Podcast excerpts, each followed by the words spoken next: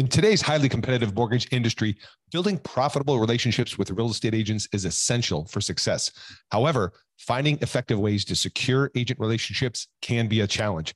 With so many mortgage loan originators vying for the attention of real estate agents, it can be difficult to stand out and establish meaningful connections. Our new case study featuring loan officer Chris Coghill is a must read. Chris has closed a remarkable 36 million in funded loans from agent referrals. And in this case study, he shares his proven strategies for building strong relationships with real estate agents and leveraging those relationships to drive more business. To get your hands on this resource, head over to locasestudy.com and download your free copy of the case study today. You'll find actionable insights and practical tips that Chris used to close 36 million in funded loans from agent referrals and how you can too. Don't miss out. Go check it out right now. Visit locasestudy.com and download your free copy today.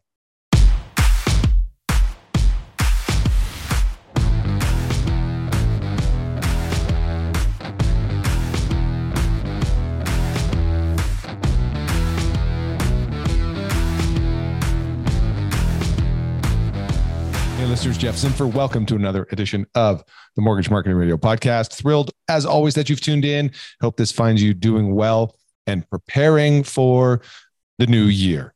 There's lots to look at, lots to evaluate, and I'd love to have you guys uh, join us in the conversation. So if you haven't yet joined the podcast Facebook group, go over to Facebook and type in Mortgage Marketing Radio, find the Facebook group, and let us know when you get in there? What are the top three priorities and activities that you're working on for the new year? I'd love to know that. And then, secondly, is I uh, wanted to share with you uh, some stats that I recently pulled. If you haven't heard this by now, uh, here are the statistics since I've been helping loan officers uh, partner with real estate agents get more purchase loans without chasing and cold calling agents who don't want to talk with you.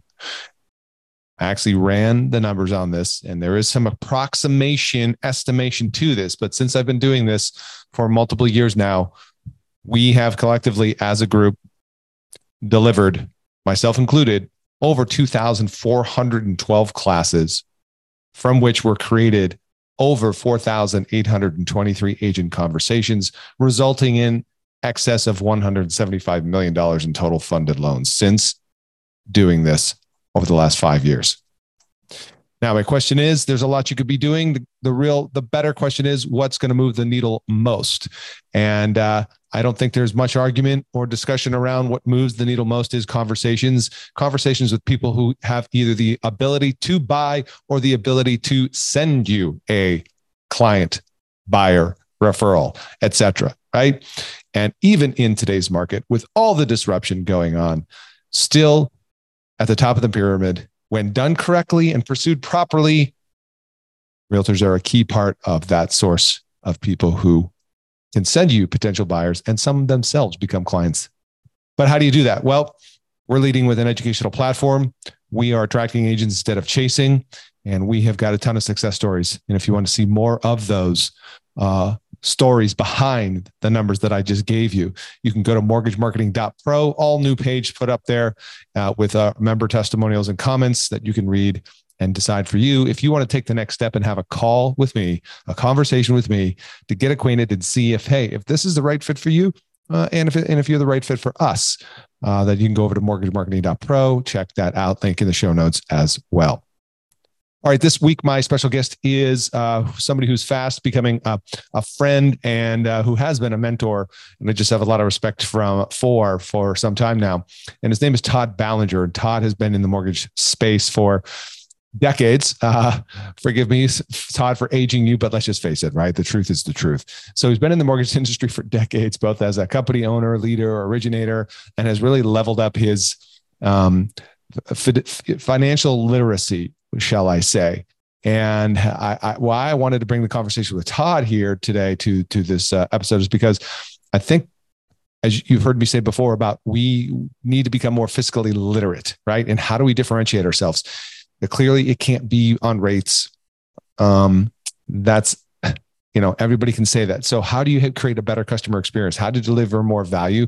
Uh, a lot of times, it comes back to what's your customer experience process, and part of that can be to what level do you make an impact in the financial trajectory of your clients beyond just closing a loan. And I think the conversation we have with Todd today is going to demonstrate that very well.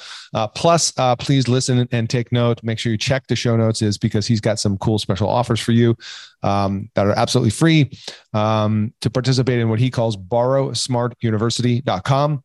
Borrowsmartuniversity.com. Check that out. Uh, that's chock full of tons of education about mortgage literacy, liability, real estate, financial literacy, and then life literacy.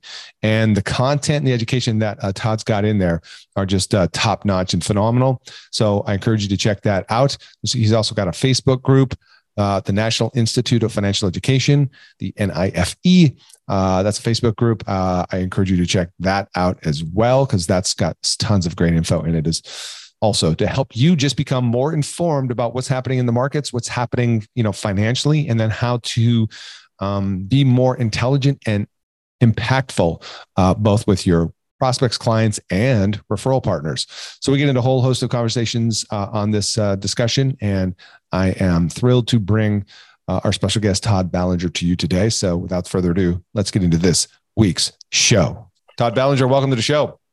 Hey, thanks for having me, Jeff. It is a pleasure, and uh, it's funny. Uh, during the right before we hit record, um, something popped in my head that you are among the best kept secrets in the industry. We're going to talk about that in a moment uh, and why that is. But for the listeners who aren't familiar with Todd Ballinger, who are you and uh, what do you want them to know about you? Wow, great question. Uh, I uh, let's see. I, I, am a curious explorer. You know, I I, uh, I always think of of finding things that I, I find exciting and then and then finding ways to sell them. Oftentimes, you know, like selling an idea or a concept. Uh, right now, I'm working at a major university, which is a blast being a professor and working with college students. But mm. uh, I've always been a student and I've always enjoyed teaching. And I was fascinated by money as a kid. I was one of those kids that, you know, in high school and probably even middle school was, you know, reading Think and Grow Rich and things like that that I that I was exposed to. And so it made sense to become a financial advisor. But I got there by way of I started to be a realtor got my realtor license. I hated working. And The idea of working on the weekend wasn't going to work for me. And then uh, I got, I figured that out right away. And then I got my insurance and securities licenses and decided I was going to be a financial advisor and thought I'd learn about money, but that just teaches you compliance. It doesn't really teach you about money. So but I started financial planning practice and and ran that for several years until I realized that people were making more mistakes on the liability side of the balance sheet than they were on the asset side, you know, because the big money was spent on liabilities and mortgages and house payments. It wasn't spent on savings. That was what was left over. And for most people, there wasn't much left over. So I crossed the balance sheet, as I like to say, and became a lender in 1992. I got a job apprenticing with a gentleman in Atlanta who was uh, in had been in the mortgage industry forever, and it was paper apps and typewriters and things like that. But I learned the mortgage business from him, and his name was Jake, and started a mortgage company, and just decided it was going to be based on financial literacy, and I was going to take the best of what I learned as a financial advisor and try to incorporate that into lending, and that's sort of what kicked off, you know, what's been a 20, 30 year uh, odyssey. Mm. Yeah, thank you for that. We're gonna I'm looking at the notes here for the conversation today. You've done a lot more than just that, but I'm curious, uh, right out of the gate, what what did you like? What did you find better? What did you enjoy more about being a mortgage professional as compared to a financial advisor? And any other, you know, comments you want to color with that question? Wow, another another another doozy. So, you know, as a financial advisor, you're fighting to get information to do your job. And that information is financial information, and it's given sort of in a very uh, bit bit and piece sort of a way. Like if you came to me and I was a financial advisor, you might say to me, "I've got forty thousand in an IRA, and I've got to now figure out what does that really mean?" Because it's like saying, "My, I'm going to give you my finger to your doctor." and you see what you do with a finger and if you do a good job i'll give you my arm right you know it, it's a hard thing to really be functional and when i got into lending the first thing that shocked me is that people gave me all their financial information up front. And I realized I could be a much better financial advisor with that information.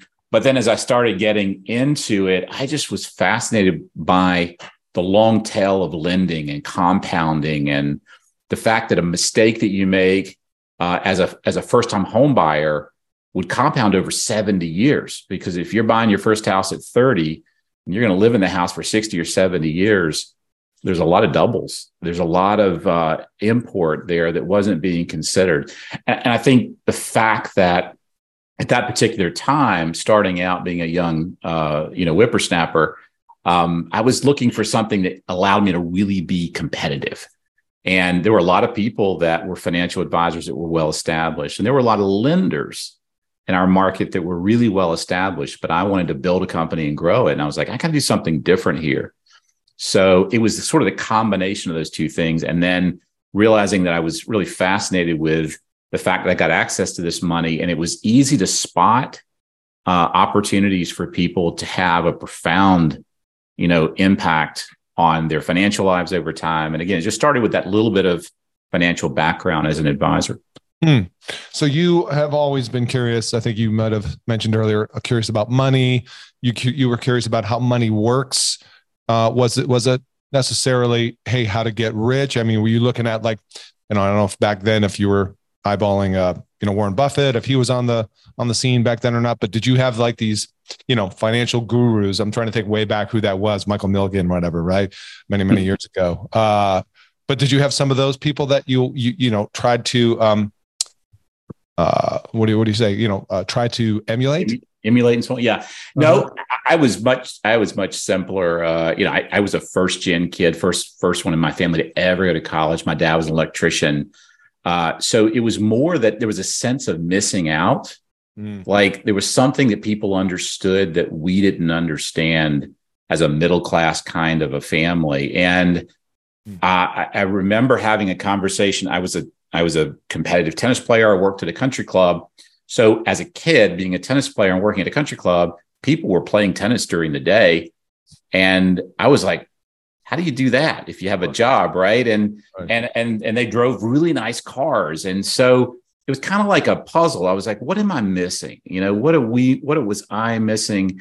Not about massive Warren Buffett kind of wealth, but just the practical wealth that allows you uh, not to have the time but no money or the mm-hmm. money but no time. But how do you have money and time? You know, was sort of a formula that I think I was out after kind of early on as a kid. And that means you need to have passive income so that work was somewhat optional for you. And how do you do that? you know hmm. you can inherit it you can make it um, you can you know but there are not a lot of ways and so i was like all right if you're gonna i'm not gonna inherit it i don't think so uh, how do you make that money and how do you start and that's where i got fascinated with compounding and uh, al williams had a book out at the time called yeah. common sense that i first i read i think i read that in high school and was like it just showed very practical ways that at $100 a month you could become wealthy in your lifetime and i was like that's cool. That's not that hard. I was mowing grass and making hundred dollars a week. I could I could save hundred dollars a month, you know, at 17 or 18. So it was kind of that process that got me going. I remember uh, A.L. Williams. I remember the book. I even owned a common sense fund. How's that? Nice. Well done. I put my parents in a common sense fund and they told me it was one of the best performing funds they were ever in. So Oh, he did an amazing, and you know, he got balled out for zillions of dollars because he had a really simple strategy that worked. Yeah, the whole buy term and invest the difference for those that are not sure who we're talking about. But yeah, who the heck we're talking about? that's time for another day. But if you're buying life insurance, buy term. That's what we're we're, we're recommending. Um, okay, so it's interesting when I hear people in the mortgage space talk about fiscal literacy, right? And you've had a natural curiosity about money and how money works. Let's say that. Not every mortgage originator does, right? And I'm wondering, like, as you've seen this this industry evolve over the past 30 years, you know, riding the balance between, like you said, you were competitive, right? The balance between sales, winning, closing deals, and uh, is it just my imagination, or are more people becoming, you know, more those mortgage professionals who want to go next level up and not just be transactional they're starting to take on this fiscal literacy more am i Am I hallucinating, or is that actually happening more often? No, I I, think uh, there's wokeness in the air, right? Uh, you know, and it's it's at a lot of different you know levels, but it's being pushed up. I mean, you know, financial literacy is something that you know 40% of all public companies said that they were looking forward to rolling out some form of financial literacy, you know, in the next year or so. So you see these types of things, and you're like, all right, but you know, again, as you're if you're curious, like I used to ask people when they said, "I want your lowest rate," mm. I, I, sincerely said, "Why?" And it, and it sounds like a, a, you know it's a silly question, right? But I'm like, no, no, no. Why do you want the lowest rate? And people would like look at me like I was, you know, mm-hmm high you know this is this part where we bring out the big giant you know uh, doobies like elon musk and we start smoking up um, but but you know i mean i was like why and they were like well because I, cause I want the lowest rate and they would repeat like in the question i'm like well why do you want the lowest rate and they were like because and sometimes they didn't even know right they they just and I say, okay, sometimes they go, well, I want the lowest payment. I was like, cool. All right. I, am with you now. I, I would want the lowest payment too. So if you had the lowest possible payment, what would that make possible? And then now, now they're having to say, well, well, if I had the lowest payment, um, I'd have more money. Yeah. Great. Okay. What would you do with that? Mm. Right. And and they would, and then they, now you're like, I don't know. I'm not seriously. I mean, if you had an extra hundred, two hundred dollars a month right now, I gave it to you. What would you do with it? And there were only two possible choices for most people. I'd, I'd spend it or I'd save it, right? Mm-hmm. And most people, when asked that question, would say, I would save it. Hmm. And then I would say, All right, you know what's coming? And they're like, Okay, I know. Why would I save it? Yeah. Yeah. What, what would you save it for? I mean, what would that do for you? And they would say it was often college funding for my kids, or, you know, I just want to feel secure in retirement. And so what I started to realize is these sort of um, very robotic answers. If you ask someone several times, you could actually get to the heart of the matter. And the heart of the matter was consistent. It was about security. It was about financial well being in their future, some level of control that they felt finances might provide, or a brighter future for their kids. And I started thinking, wait a minute, maybe I'm confused with what I'm doing. Like, I think I'm selling money, but maybe I'm making something possible. Like, one of the common things we talk about, uh, you know, in, in our course is there's a huge difference between house and home. And I, I, I listened to, to couples specifically, and the wife would use the word home and the husband used the word house. So what did I do? I said, yeah, tell me, you keep saying home and you keep saying house. I'm kind of curious when, when you hear house, what, what are you talking about? And they would say, you know, I mean, the house, you know, the, the, the, the house, the, the mortgage, the, the the the, the HVAC system, you know, the gutters got to be clean. It was like, I was like, okay, tell me when you when you hear the word home, what are you thinking? They're like, well, that's that's my family. You know, that's that's where we live. It's it's it's where we have Christmas. And I we, we use these things interchangeably, but again, it was that curiosity that helped me to realize that wait a minute, both of these things are critical. But if I'm managing liabilities and creating wealth, I'm focusing on the house. And if I do that, the experience in the home could be amplified but they're two different things, two very different dynamics, and we have to address both. There were times when I would say, I'm going to share with you something about the house that you need to understand. And it's it's the impact of the payment and what could happen by doing X. Now, if you do that, you could own the house in 15 to 20 years, 10 years sooner than you might have thought about owning the house. And how would it feel to be in a home that's paid off free and clear? Right? Mm-hmm. What's the experience like? And so you start to you start to understand the, the impact of the way that you use the words, and more importantly, the impact of what you do as a lender. And that made lending more exciting to me. It made it more fun. And that it was contagious in a way that sharing with realtors and you know, if we have time, we'll talk more about financial advisors and why I went back to that well as a former financial advisor. But it's what really differentiated us in our market in terms of of what we what we do and what we did. Yeah, I'm listening to that dialogue. It's in a great it's a great series of questioning, and it makes me really curious. Where did you learn that? Was that a mentor that you referenced, or was that you know more consultative selling coming out of being a financial advisor? But where did you kind of learn that? I'd have to go with Socrates for a hundred. uh, yeah, uh, I, you know, I was, I was, I, I read some weird stuff as a kid, and and the Socratic method of inquiry was fascinating to me, and I would ask questions, and often I'd ask the same question three times to see if I got the same answer, and I never did. And that, as a kid, made me wonder, like, you know, what do you want to be when you grow up? I don't know. Why do you ask? You know, you still figuring it out for yourself? I mean, because I'm, I'm curious. Uh, but I, I, literally, I could just say it was. It's partly it was somewhat innate as a curiosity, but I, I really was fascinated with people like Socrates and the way they simply would ask questions. And I think that's really interesting to pause on that for because you found by and large, I'm going to guess that most people answered the questions. Yeah because they will spackle silence with anything to avoid the terror of not hearing something happening. be, literally, people people often interrupt a good question with spackling it themselves. And if you just ask a question and just sit there quietly, it all the void always gets filled with something. But the first filling of the void is often like a, an, an impulse or a um, uh, jerk reaction Yes, exactly. And that's why it often takes a couple of times to get really down to, you know, which because sometimes no one's ever asked them. And so they haven't thought about it. But when they do think about it, it reflects back their own belief system, which is really valuable to have someone, you know, do that. Well, and that's why I'm pausing here uh, purposefully is um, because from my exposure to the average mortgage originator experience for the consumer in the country is it isn't very to use your term socratic right? There there are the surface level the 1003 questions and um, i would say more often than not that's it right? And so i'm a big one. If anybody knows anything about me i'm a huge believer and advocate of the customer experience and architecting that in a way that completely separates you from everyone else because people will pay more for that right? Higher price better experience better con- you know advice insights information. Um, i would say most people want that. Caveat is there's always going to be that just give me the lowest rate you know? I mean we think of the standard example the engineer the silicon valley software dude, whatever, right? Who knows he's got an 850 FICO and gets it and just, you know, give me the lowest possible rate. I just want to get in and out. But that isn't the majority.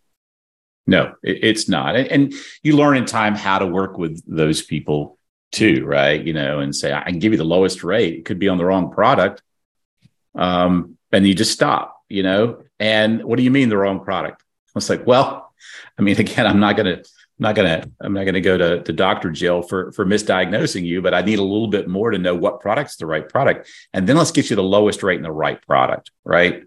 And then and we had a simple dialogue. We said, you know, there's seven questions that you have to be able to answer. And whether you work with me or not, make sure you can answer those seven questions. And there are four I'm going to give you right now. The right product, the right price, that's your rate the right availability, how much you can borrow, and then the right amount. That's how much you should borrow.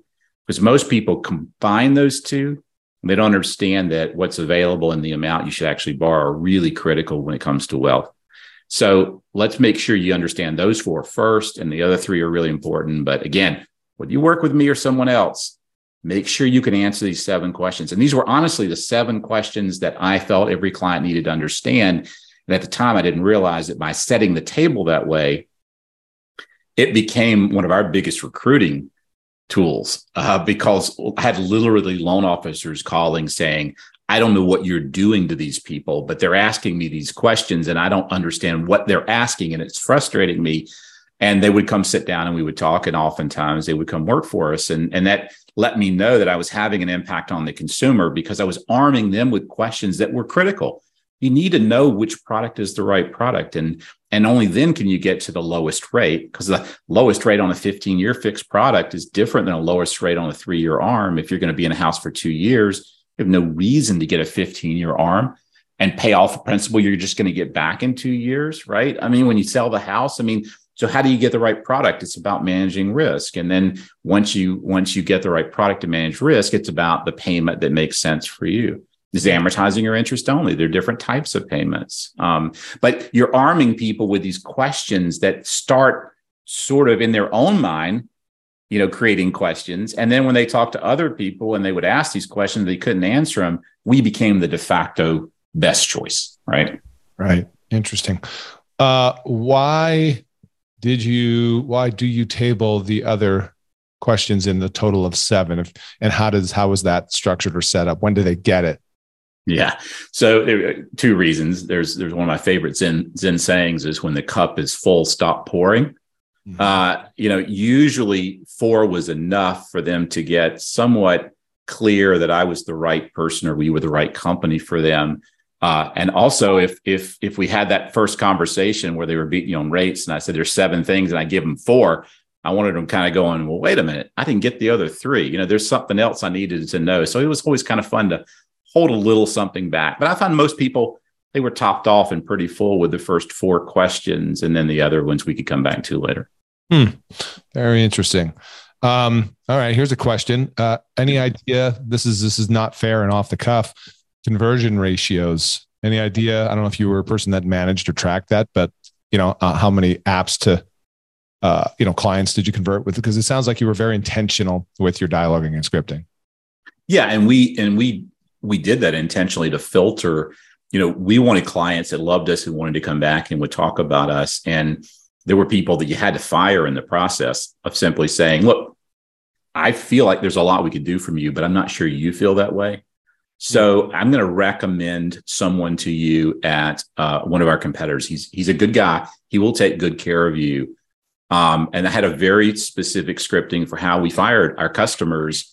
And some would leave, and some would say, "Wait a minute, I you're gonna you're sending me somewhere else." I'm like, "Yeah, I just didn't it didn't feel like based on the fact that you really want the lowest rate and you don't care about these other things." this is important to us because we know it's going to have an impact over time. So, you know, it was okay to fire, but still, you know, we tracked two things, two KPIs at our company: um, p- new new people that you'd spoken with, and new applications. And then internally, we tracked applications to to closings and stuff. And our applications to closings were in the high 80s, 88%, you know, in that range. So we were always going to have some fallout, but it, it, was in that 88 to 92 kind of ish range on an application uh, typically. And but on the you know in the early stage, it was also pretty high. I would say uh, in in the app the, the original like first contact to close, we were in the mid 60s to high 60s was sort of where we you know stayed over over time. Did you rehearse any of that like internally role playing and things like that, or you you seem to have a good good grasp of language, so you may not have needed to, but I'm curious. Oh no, at the time, yeah, absolutely. We we created designations. You know, it's funny that the designation that we do now, we had three internal designations for our loan officers.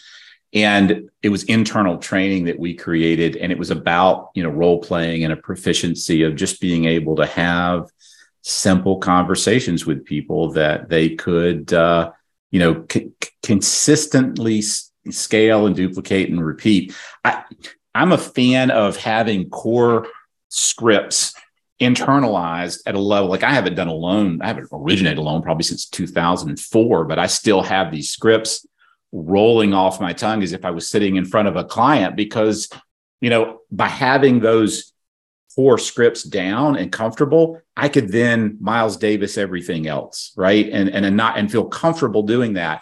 But if I didn't have those kind of core anchors in place for what I was going to do when they said, What's your rate? or what I was going to do when they said they were shopping me with three competitors, I'm glad you're talking to three competitors. And, and I want you to work with the best person, but you got to answer these seven questions, right? I mean, I just, when, when I, I knew what was coming because I'd been doing it long enough, it wasn't like they were going to hit me with some weird reverse behind the back, super duper.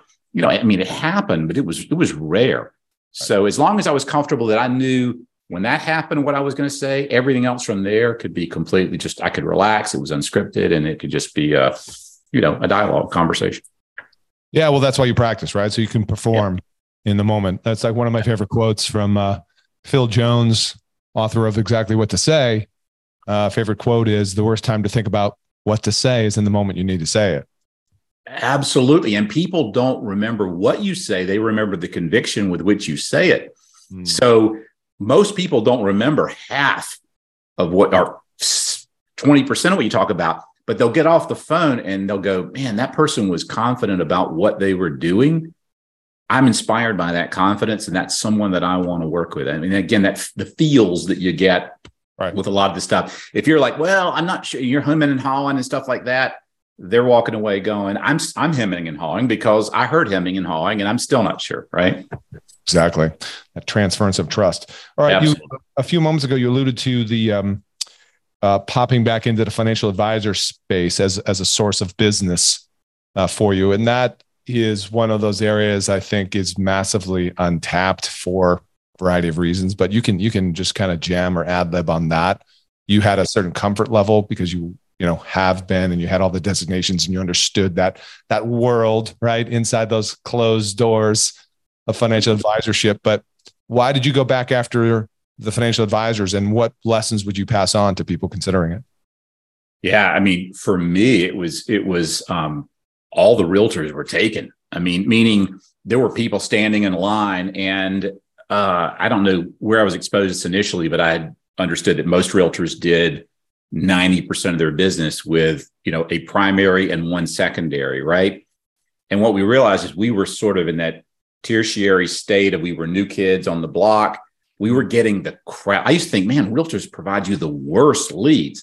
And it was because it was everyone else had said no and they're like oh yeah i'll give you i'll give you this turd right and so but i learned a lot from you know trying to get those deals done and you know you won a few people over here and there but right. we came we eventually came back to realtors and, and and and did a really nice job building out our realtor network but we just started calling insurance agents financial advisors accountants because no one else was calling on them and they had they were surprised that we were talking to them because uh, they looked at us as sort of the arch enemy. We were selling money, uh, which created an, an, an indebtedness and a payment that they then had to help the clients manage now or in retirement. So when we came in and started talking about, no, you know, people are going to they're going to spend money to live indoors, mm-hmm. right? That's that's the goal. And the amount of money they spend to live indoors over the next 50, 60, 70 years is a function of how they manage that borrowing and those liabilities. So we can help you and your clients reduce the cost and in reducing that cost, have more money to create real wealth. And, you know, unless they pay cash, which, you know, I wouldn't recommend because of the time value of money and the simple fact that inflation devalues debt. People are like, inflation sucks right now. I was like, compared to what? I mean, you know, if, if you're buying groceries, they're cost more. But if you borrowed money, at, you know, $100,000 on a house and you've got 10% inflation, a year from now, it'll cost you $90,000 in real dollars to pay that debt back. That's why the government loves inflation at some level and needs to engineer it. But your real cost of borrowing, it's just like your real interest rate is your actual interest rate minus the inflation rate. So if your cost of borrowing today is seven and inflation is eight, your actual real cost of borrowing is negative 1. Now it feels painful at seven compared to three, but before we were at 3% and inflation was at three, your real cost of borrowing was zero. Right now, it's actually negative, even at six and a half percent with real inflation at eight and a half. That's a negative two real cost of borrowing because each year it takes you two percent, you know, less money than you have today to pay that debt back. It's it's eroding the cost of debt. And that's a you know it's it's a it's a hard concept when you when you haven't done the math and played around with it. And we've got a really great um, got a couple of blog posts on this, and we have an Excel calculator where you can put in your current cost of borrowing, and people know it. They know that their payment gets easier over time, right? I mean, just my my my house payment, you know, when I took it out, felt kind of painful, and then ten years later, it didn't feel like it was that much. Why is that? Because your income over time is slowly going up with inflation. But I get to lock my cost of, of buying a house and owning a house in, and it stays fixed for 30 years everyone knows that your money won't buy in 30 years what it bought today. Well, debt is the same thing, but in reverse. It won't cost you what it costs you to pay it off in 30 years. The best mortgage is actually an interest only mortgage that you never pay principal on. Let the inflation devalue it over time. That's why guys like, you know, honestly, uh, what you do, Ramsey. I mean, when he says get your mortgage and pay off as fast as you can, I'm like, why? You're paying it off with today's dollars. It's they're the most expensive dollars that you've got. I'd rather have that money compounding and growing, you know, in investments and stuff over the next 20 or 30 years and outpacing inflation as opposed to trying to pay off the debt, you know, right now. These are not concepts that I would typically share with a consumer right off the bat because again the cup gets full very quickly. You want to keep it simple. But these are concepts that when you start to understand them and you could talk to a financial advisor about again just simple time value of money. And you know um, and people most people make financial decisions today based on cash flow because most people live lives of cash flow because they're really kind of programmed based on their pay structure to live in 30 day cycles. And at the end of the month if you have more money than you have month there's something called savings. If you have more month than you have money, there's something called borrowing, like credit cards and other things. So you're really kind of managing this 30 day cycle. And once again, you just have these simple concepts that you share with a financial advisor, and they're like, wow, you know, I've never talked to a lender that understands people live lives of cash flow. And that's even in retirement. Why are you saving all this money? So one day you can use it for cash flow to live off of in retirement. So I'm going to help you kind of think about ways to do that. And now the financial advisor sees you as a, a, person that that can help with the needs that their clients have. Like, I don't want my client buying a million dollar house and paying cash for it because I just lose a million dollars that I was managing it, which is ten thousand dollars a year to me in revenue. If you can help me show them why that's a bad idea and provide the financing for 800,000 and I'll give you 200 out of their account for that uh, then that's really cool, right? And so we just started getting to know financial advisors and building relationships with them because no one else was.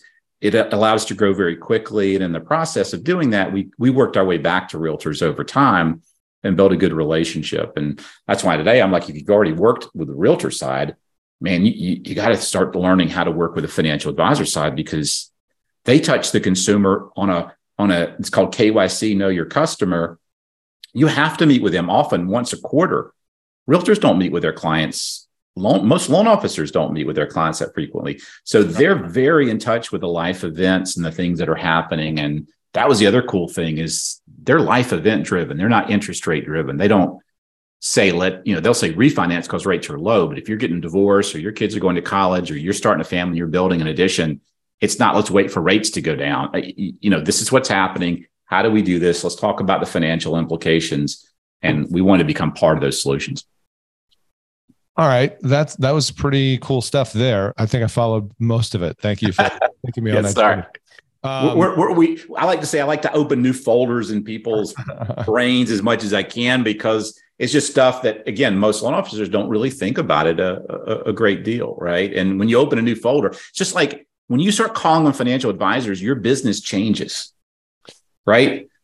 Mm-hmm. If you've been calling on a if you've been calling on a realtor, eventually you understand how they work and you build a business to work and support that type of referral partner. Mm-hmm. We started calling on financial advisors, man, they played a whole different game. I mean, their average client was different in terms of net wealth and capacity and questions and things like that the way they managed their business and, and met with clients and, and did a lot of Socratic type questioning about what does money mean to you and what was retirement look like and where would you spend your time? What is security? I wasn't asking those questions, but these people were. So that was like, that's pretty cool that they're asking these questions. And they had a process of coming in and sitting down and inquiring and then presenting ideas and creating a plan. And then with the client's approval, signing that plan, executing that plan I was like, we could do that as a lender. We could do that in a different way. So our business evolved differently because we were calling on a different base of, of, of, of, you know a customer and referral partner and we learned things that we would have never learned and that and then that cross pollinated with working with realtors because hey, realtors are independent contractors. They didn't have 401ks. So we would set up simple SEPs and IRAs for the realtors to help them create retirement programs and introduce them to advisors. And so it all cross pollinated in, in, a way that created a bigger sandbox for us to play in. But I'm a big fan of like, you know, who, who you're calling on starts to define your growth and, and, and, and the things that you're going to learn. Yeah, there's a lot in there actually. And I like how it cross pollinates and the word preeminence comes to mind yeah, because you know, again, it all comes back to like, who do you want to be known for? Like, how do you want people to describe what it's like to work with you?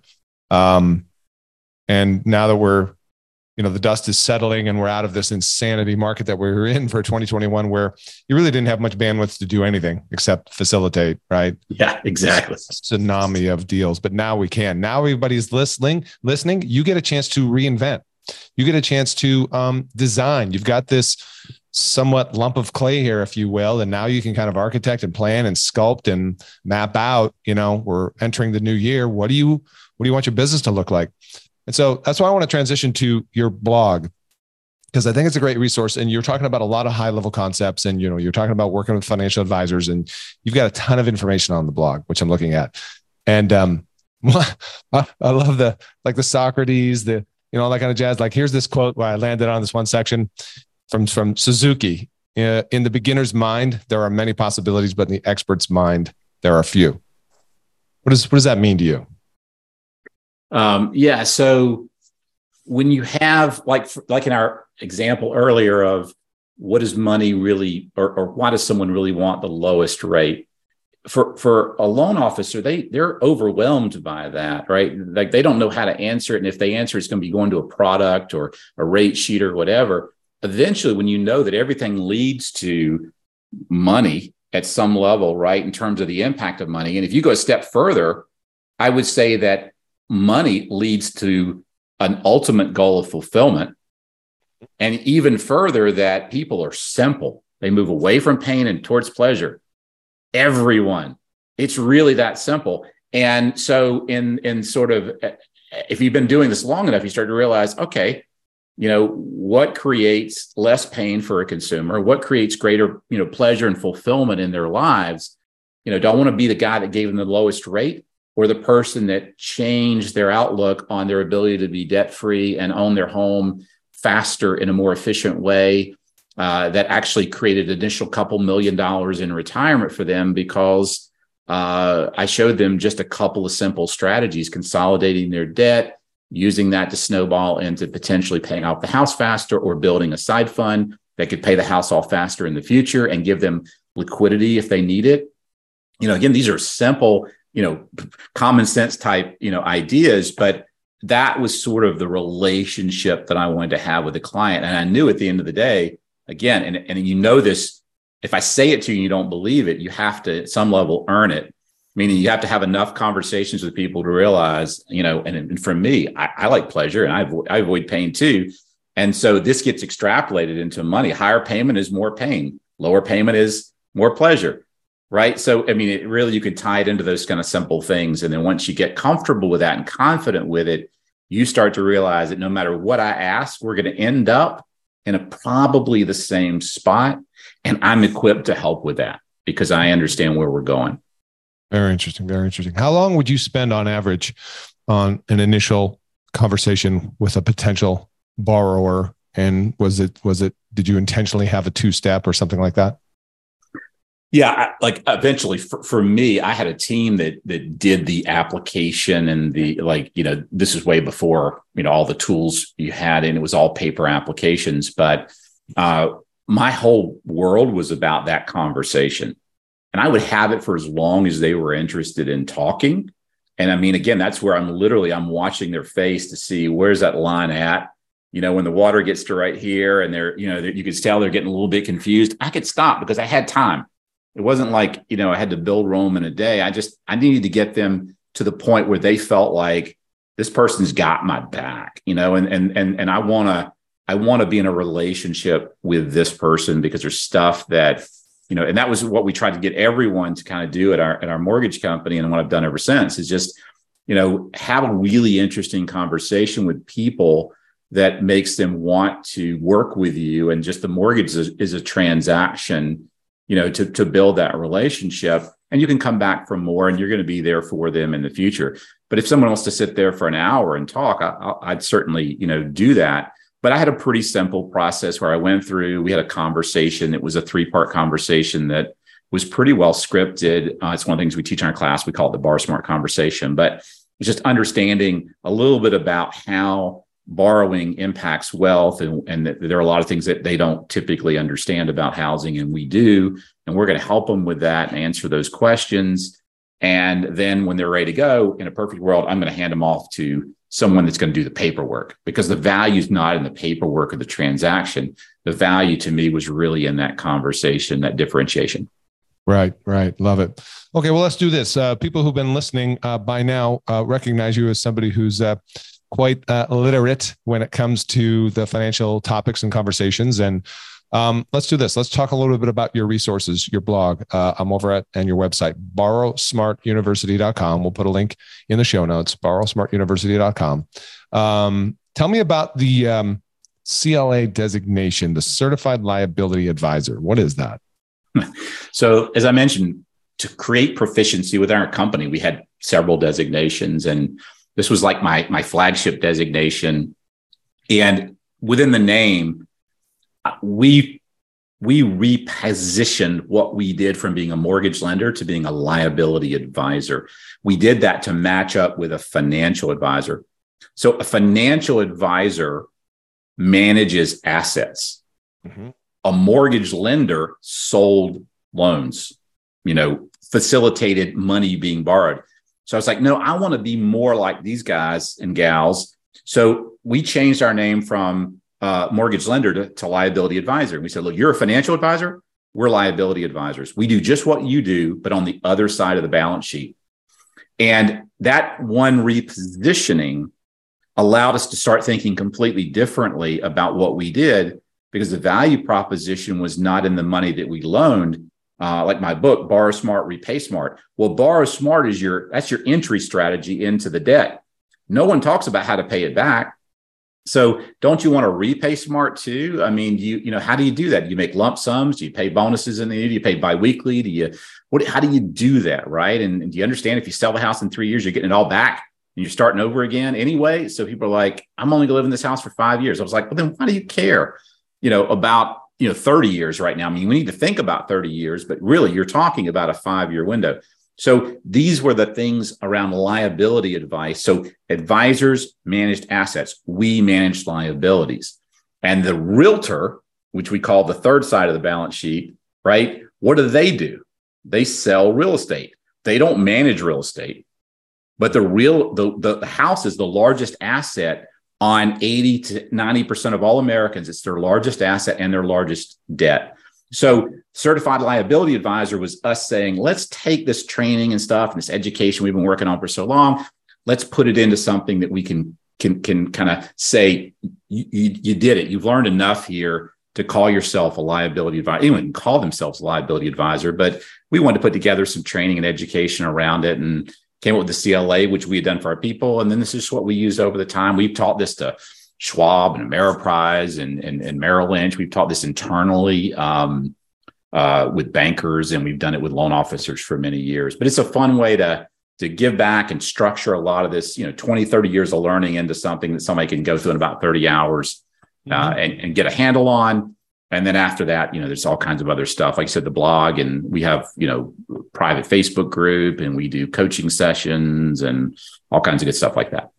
Well, I definitely want people to check it out because once again, whenever you talk about fiscal literacy, then people become curious, like, well, where? How do I do that? You know, you definitely have to get some education, and it's important to get led by somebody uh, such as yourself who's gone before them, right? And who's been in the field as an originator, who's talked to all the people that you should be talking to in the way that you should be talking to them. Uh, so first and foremost, right, the blog is just a wealth of information. You've got I'm just looking at all the posts here investing for wealth creation, financial literacy, working with advisors, housing and lending, right? Uh, crazy. I mean, I'm just looking at the stuff going, I want to read this just because I want to be, you know, be, become more knowledgeable. So, um, Borrow Smart University. And then you do have a book. People can acquire the book. Do you want to tell them anything about that? Yeah, so I, I wrote a book called Borrow Smart, Repay Smart. Uh, it was uh, it was like a reflection on our processes, the seven questions that we had utilized and it was the seven main dynamics of financial planning that we applied to the house. So, you know, within financial planning, there's this core thing called safety, liquidity, and return. It's like the three legged stool of financial planning. So we asked the question well, how safe is real estate? How liquid is it? And what kind of return does it provide?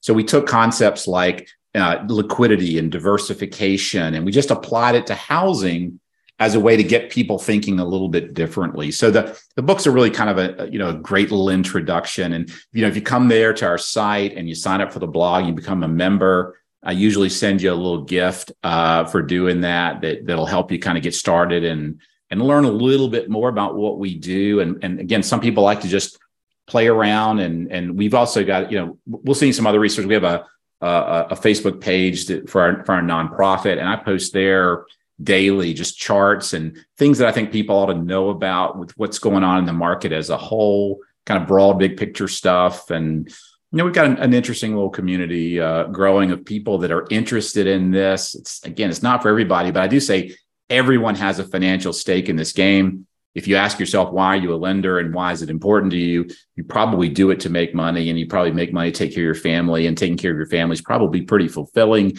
and makes you feel pretty good right? So you can see where I went with that. Uh, back to Suzuki. So, you know, if you want to get better at just playing this game yourself, there's value in what we do. But if you want to then learn to extend it out as a totally new, you know, business referral network, that's that's got a lot of value too.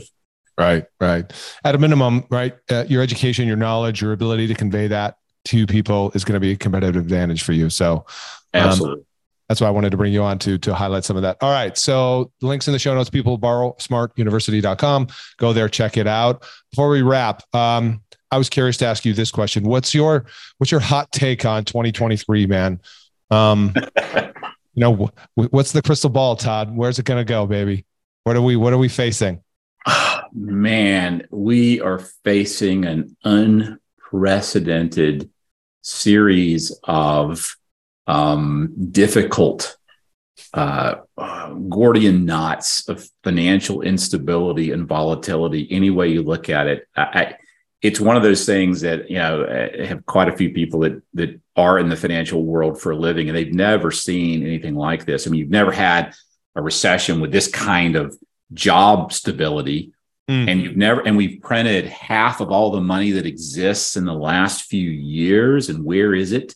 where's it gone you know and and and is it waiting to jump back into the market or has it really been eviscerated through this liquidity stuff that's happening you've got nuclear you've got taiwan you've got global financial stuff you've got shift in power with china rising but simultaneously on the precipice of their own 2008 right now with you know uh, 100 story buildings that were built for hundreds of millions of dollars that have never been occupied that are being torn down because of mold and stuff because there's no one there to even live there. But all that stuff is financed by the Chinese government. I mean, it's just like a crazy, crazy maelstrom. Um, so, I, you know, I, I, think trying to figure it out is is a great way to the loony bin. Um, I, I'm like, where's the center of the hurricane, and where do I want to simply be in this process? And it's certainly going to be a one day at a time uh, kind of an experiencing man because it, it's just there's just anything any shoe could drop at any moment that could change we could see rates go back down just as fast if the fed pivots but they're unlikely to do that until inflation's under control and you wouldn't want them to so it's just you got to take it one day at a time what about this smart money right fannie coming out predicting five and a half ish right next year and all that uh, it, well you know yeah, I mean, you've never. I mean, again, I say never. There's a lot of nevers out there, but you know, traditionally think about it, again. Your your your inflation rate um, is higher than your current borrowing rate, so you still have a negative real cost of money. Uh, for them to put pressure on demand, they need to get interest rates above the inflation rate. Hmm. Um, so to do that right now, that would be seven, eight percent. But inflation's starting to back off, especially we're starting to see Microsoft, Google, Apple freezing their hiring. The job destruction is finally starting. And it's really weird to say the Fed is going to get what they want here, which is destruction after 20 years of engineering ridiculous, you know, growth and liquidity and, and insane valuations. Now we're saying everything's too high and, you know, we're going to go the other way. So the the normal tool that they use is interest rates. And that's what they use to create demand destruction. That's what they would use to start to fix things if they really break some stuff. Mm. Um, and that would be likely to happen next year. We could see an initial just stopping which doesn't help us with interest rates, but it would help the market rally and create some wealth there. But then the problem is that creates more inflation again. That's one of the scary parts, right? Of, of stopping the interest rate raise is that the markets take off. And if they take off, the haves get more and the have nots get less, and you, you're back into a bad inflationary problem. So, how do they do it? I say that we're more likely to start getting a lot of stimulus in the way of getting how do you get money back to, you know, first time home buyer tax credits, like, you know, the kind of stuff you see in, in some places where it's 10 or 20% down payment from the government to buy a house. I mean, you could start to see that kind of stuff, which would really target uh, those groups. That there was some of that in the Biden plan that never got uh, actually to, to market. But you know, will we will we lower interest rates? We could. I, I would I would say right now it's highly likely, mm. but there's also just as many things that would keep us from doing that, or doing it and then suddenly finding ourselves in the same position and having to then go back the other way again. But I, I would bet rates will be lower next year than they are today for sure. Okay. How much lower? Mm, I don't know.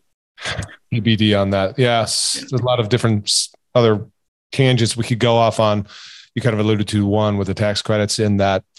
Again, not to get political, but to, you know, is some of the agenda of the current administration with this housing affordability issue, right? And to make that uh, more affordable for the masses and drive prices down, right, through the interest rate tool that they have. Um, that would be an interesting angle and play. In, indeed, there's a yeah, there's a lot of yeah. I think we're going to see a lot more creative financing coming online as we did in the past when we got here. You know, um, I talked to someone the other day it was doing 40 year interest only right now as their primary product, and I didn't know that was back, but they were like, "That's our solution." And um, yeah, in other countries, you know, like you said, yeah. I think Canada's got its own set of issues. Um, and while it sounds absurd and you know right now, but the reality, as you know well know, I mean, most people don't hold a mortgage 30 years, let alone seven, eight, 10, you know?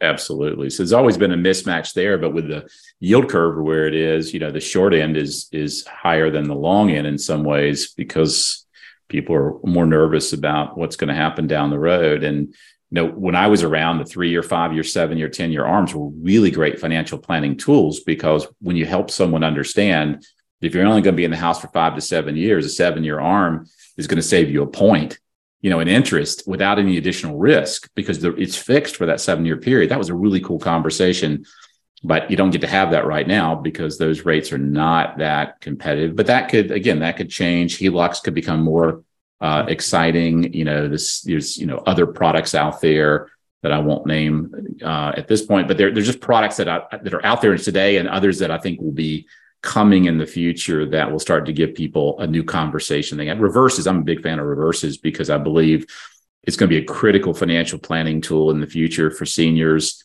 Um, and we're focusing a lot right now on just again, what are the problems and how do you tie and match products and solutions to the problems? Because financial advisors are problem solvers, loan officers are problem solvers. Um, but the, the central problem that we solve is is people need to borrow because they can't pay cash for a house Right. And then there's a bigger problem that is they have the money to pay cash for the house and they shouldn't. How do you explain that? And then you just keep moving up the food chain uh, and solving you know higher and higher grades of, of, of problems for the consumer. Hmm. Well, we're going to come back, revisit this conversation, and see what's happening Q1 uh, next year, 2020. I look forward to that. I look forward to that. Hey, thanks so much, Todd, for being here. Really loved it. Once again, people, borrowsmartuniversity.com. Check out everything Todd has to offer. If you enjoyed just this little snippet, imagine, right, uh, hanging out with him for more, more time and more learning on his blog and his group and his community. So highly, highly uh, endorse that. Todd, thanks so much. Appreciate it. Hey, thanks, Jeff, for all you do. Appreciate it, man.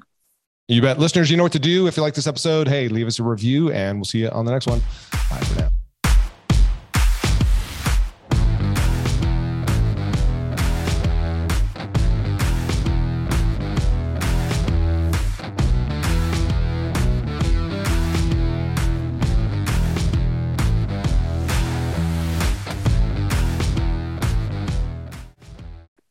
Hey guys, what's up? Real quick, uh, you've heard about the Mortgage Marketing Pro membership before, and I just want to quickly remind you if that you're in a place in your business where you simply need more purchase loans, you need to fill your pipeline with purchase business. Let's just face it, agents are still a solid pillar of business and sources of purchase business for you. Well, good news. our Mortgage Marketing Pro membership helps loan officers like you close more loans without the hassle of chasing agents or cold calling. Done for you agent classes, expert training videos, a marketing automation platform that automates the entire process for you, everything you need to build your personal brand in your local market, attract and convert agents into referral partners. Plus, done for you proven marketing materials and plug and play content to make promoting your class, getting agents' butts and seats, partnering with affiliates real easy. But that's not all. You'll also get access to our weekly mastermind calls with top LOs, authors, speakers, and coaches to learn the best strategies to grow your business right now in today's market. And as an extra bonus for a limited time, for all new members, you'll get access to a database of 200 agents in your local market that have closed anywhere to from 8 to 50 transactions in the last 12 months and we'll provide that list upload into our platform for you so you can get off to a fast start in reaching actually productive agents. So what are you waiting for? You can check out more at mortgagemarketing.pro, see more of the success stories there. And if you feel compelled to do so, book a call. We'll have a chat. We'll see if it's a fit. Don't miss out on this opportunity to take your mortgage business to the next level right now. Head over to mortgagemarketing.pro.